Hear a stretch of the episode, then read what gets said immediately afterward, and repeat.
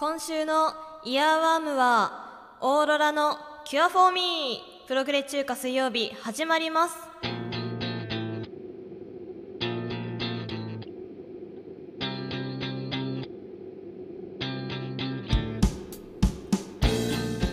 もう今週っていうか多分今月終わり終わり終わるまではもうずっと聞き続けると思います。えー、この番組は孤独が楽しすぎる私ダウがお一人様を満喫する様子をお伝えする音声プログラムです。多趣味ゆえにいろいろなことを話していくので皆様のライフハックになれば幸いです。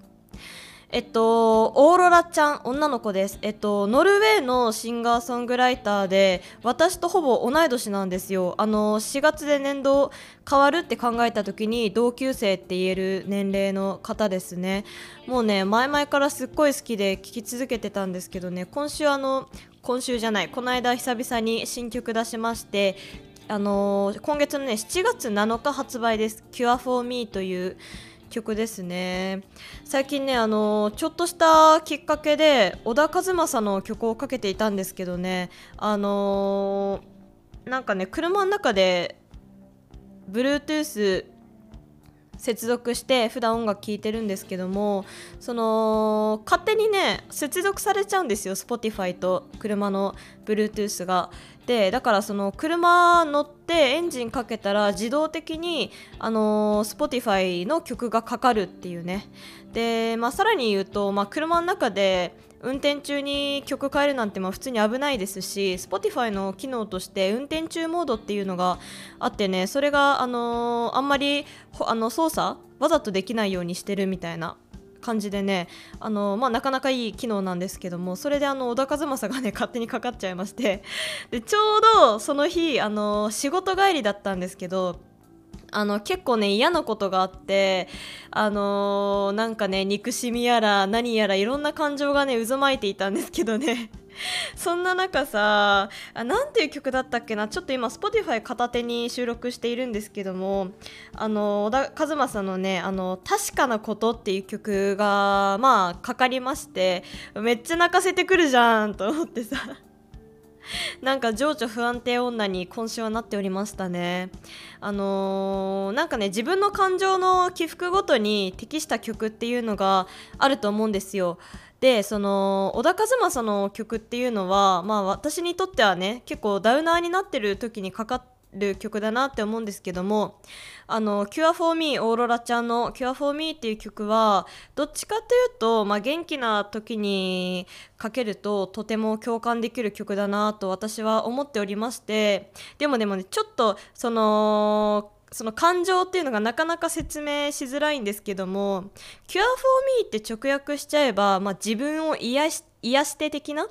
自分を、あの救ってじゃないですけどもなんかそういう感じのニュアンスを含んだあの訳し方になると思うんですね。まあ、なんですけども実際に蓋を開けて曲を聴いてみるとそのポップな曲調から、まあ、結構ねあの奥が深い曲になっておりまして、まあ、ぜひねあのそれはまあ和訳なり英語歌詞がわかる方はぜひねあの自分の和訳の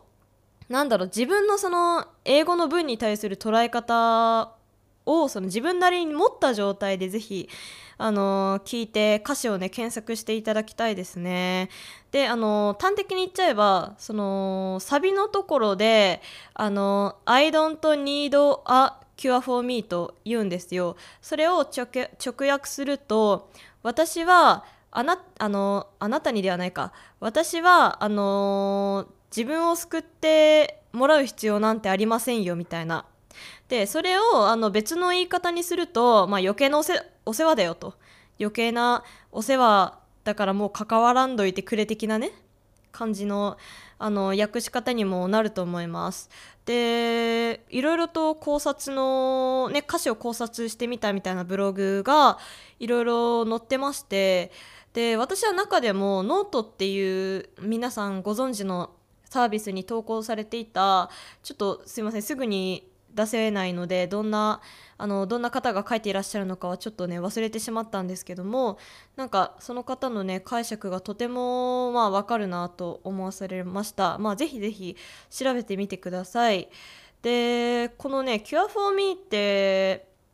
なんだろうなんかそのメロディーに乗せた状態でのあの私の解釈の仕方なんですけどもサビのサビの入った1拍目があの「Cure for Me」の「Me」の部分なんですよね。で一番なんだろう音量的抑揚的にも強いのがやっぱ「Cure for Me の」あのー、一文っていうかなんですけどもだからその前の「I don't need a」っていうのはあの、なんだろうちょっとスルッとスルッと済ませてるというかさらっと済ませてるというかいう感じでですねなんか私はその曲に対して「キュアフォミ本当は救ってほしいんだけどあのいざ救ってもらおうとするとなんだろうなんか余計なお世話ばっかり焼いてくるよねみたいなさ。あの本当に本当の意味では救ってくれないんだよね。結局は他人事なんだもんね。みたいなさ感じのねようにも捉えられまして。で私この曲の歌詞を一番最初にあのー、見た時にですねあの当然和訳 英語わかんないかったんで和訳したんですけどもなんだろうなんかその時に、まあ、ちょうどなんか最近良くないことがねまあいろいろ立て続けに起こってたんですけどもなんだろうねなんかそのめちゃめちゃ辛かったんですよ。めちゃめちゃ辛くて。ででもなんだろうどっちかというと私は 私はもうもはやド M なのであのー、悪いことがあってその責任はもうほぼ私にあると。その時はもう分かっ思ってたんで、あのー、もうね慈悲などいらぬ。私に対する慈悲などいらぬと。もう、あのー、だからその上司にことをねちょっと、あの始末書送りになったんでことを説明した時にまあ人間ね誰しもそんなことあるし、あのなんかそれはちょっとあのダウちゃんのせいではないと。まあ私がミスしたのはねあのー何もね変えられぬ事実だけどあの元の発端をたどればあの別にダウちゃんの責任ではないよと言われたんですね。いやいやいやそんなそんな慈悲などいらぬ的なさ。私はねそういうニュアンスで、あの、捉えました。この「Cure for Me」という曲を。だからあのー、なんだろう本心で励ましてほしいっていう気持ちはあるんですがまあだからといってあの慈悲なんかはいらねえよとねあの、まあ、もっと建設的な話をしようや的な風に私は捉えました。ね、この曲自体は、まあ、聞いて本当にいろんな解釈があると思うんで、ぜひね、聞いてみてください。曲自体もそんなに、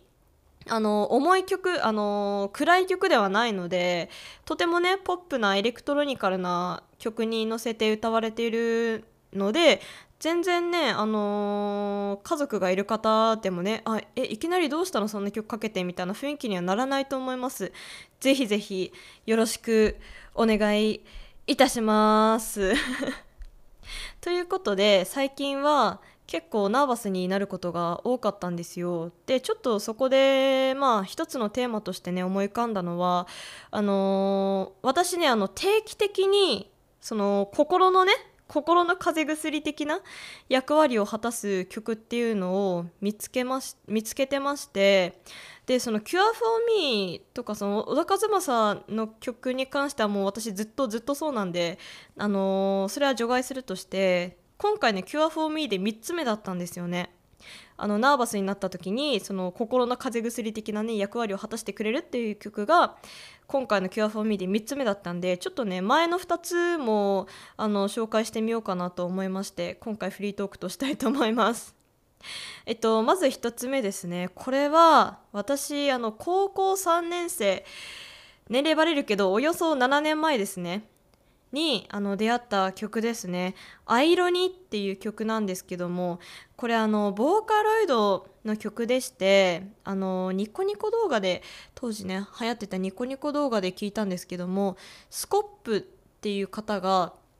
あの作った曲でございます。えっと YouTube の方にも公式の動画が曲がねありますのでぜひ聴いてみてください。これはもうあの日本語の歌詞だしもうそのまんまそのまんまですよマジで。もうなんかあのー、少し歩き疲れたんだ的なね感じの曲でしてまあまあ泣かせに来るとあのー、確かですけどこの曲自体はその実際にニコニコ動画で配信された時にですねなんかねあのーなんかねあこれだみたいなタグがついてた気がするんですよね。それがねちょっと何だったのか思い出せないんですけどもちょっと今軽く調べてみようかな。これがねなんか泣けるミクーター的なさ感じの曲でしたね。あ残念ながらもう今じゃちょっとあのータグタグのねあのタグがいろいろ飽和しすぎてなくなっちゃってるんですけどもあの当時は「泣けるミク歌」っていうタグが付けられていた記憶があります。まあその通りで本当泣けるんですよね。私多分この再生回数の、まあ、100, 100回分くらいは多分 ね、私の分なんじゃないかなと思えるほどにめちゃめちゃダウナーな時期に聞いておりました。もうまさに絶好調で病んでる時期ですね本当に。あんまりねあの自分が当時入っていた吹奏楽部の担当楽器をもう上手くなるべくそのね自分の楽器のそのすごい有名なソロアーティストさんのあの CD ソロ奏者さんの CD をねなんか狂うほどに聴いてね廃盤をねゲットしたりとかすごい熱狂的に聴いていた時期なんですけども当時もう病みすぎてもうなんかもう本当に本当にダメだってなってまああの初音ミクの方にねどっぷりと使っていた時期でございますね。本当にアイロには本当におすすめなんですけどうんおすすめです。はい。で2つ目は、えーこれはねそその7年前から2年後5年前この頃も私まだ学生ですね。シーアっていうねあのアメリカ？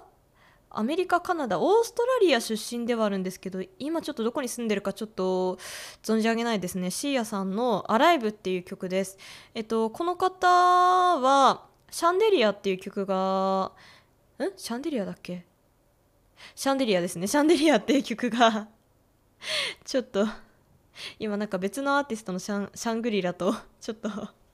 ね混ざっちゃいましたけどシャンデリアですね。シャンデリアっていう名前の、えー曲がすっごい有名になってたんですけどもこの「アライブ」っていう曲自体も結構有名なはずですね。再生回数もねその当時1億回は普通にいっていたと思います。土屋太鳳さんがあの踊っているミュージックビデオも日本版のね日本版のミュージックビデオもすごい有名に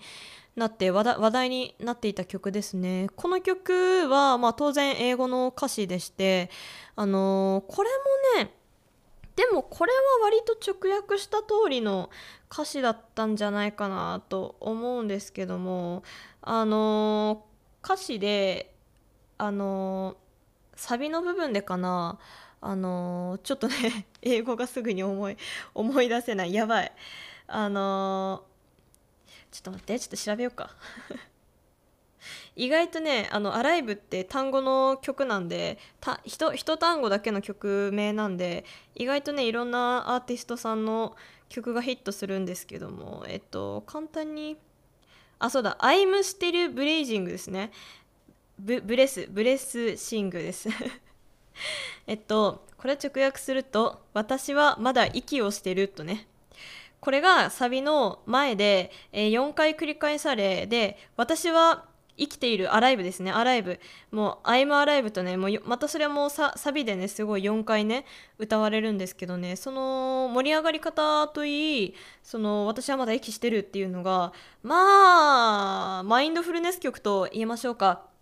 あの自分のその自動的に自動的にされる呼吸をですねあえてその私はまだ息してるって表現することであのまあちゃんとね今ここにいるっていうことを自覚させてくれる曲なのではないかと思いますまあその当時は私は確かこういう関係でちょっと面倒くさいことがあって病んでた時期にですね あのシーアの存在を知って、えっと、聞いて大号泣してました。あの実家は普通に駐車場のある実家だったんですけどもそこのねちょうど正面正面玄関って言えばいいのかな？なんか普通の玄関の隣にあるあの隣にそのちょっとした庭的なねスペースがあってそこに止めてたんですけども。だからね家すぐ玄関出てすぐのところには目がつかないようなちょっとだけ奥まったところに車を当時ねあの駐車していましてで、あのー学校からね帰ってきたところで駐車場の中駐車場のあのあんまり人目につかないようなあの車の中でその「アライブ」っていう曲をね、まあ、ひたすらかけてね、まあ、ひたすら泣いてましたね。当時もなかなかに病んでおりましたっていうのもなんか大きい試験が迫っている中でなんだろうなんかその友人の心ない一言によりねとてもね私は傷つけられまして ちょっとねこの言い方するととても幼稚に聞こえるかもしれないんですけども絶好に近い形で私は縁を切ることにしたんですね。でもなんだろうなんかそのその人の魅力もあるけどでその魅力に取りつかれると自分の人生がダメになるっていうタイプの友達だったのでまあ縁が切れてよかったなと今は思っておりますけども。はい、まあ、そんな感じで病んでた時にシーアの「アライブ」という曲をね2つ目として聴いてみました。当時はねアイロニーはそんなに刺さらなかったんですよね。なんかどっちかというとその「アイムアライブの」あの歌詞のねそのサビに入った途端にブワーって泣き出すっていうのがなんか当時のマインドフルネスとしてね 役立っていたのかなと思います。ぜひぜひあの皆様のねマインドフルネス曲と言いましょうか。なんかその自分がね辛くなった時に聴いてとても助けられた曲っていうのがありましたらぜひ教えてください。CM です。PTRPG 部って何？バイトまでに聞ける？PTRPG 部っていうのは TRPG で遊んでる様子をポッドキャストや YouTube で配信しているものよ。TRPG がそもそも何なの？テーブルトークロールプレイングゲームといって仲間同士で会話をしながらダイスなどを振って物語を紡いでいく RPG なの。おーじゃあ僕らでも大冒険ができるんだねそう。みんなも私たちと物語を作りましょう。一緒に遊んでくれる人募集中。気になる人はポッドキャスト TRPG 部聞いてみてね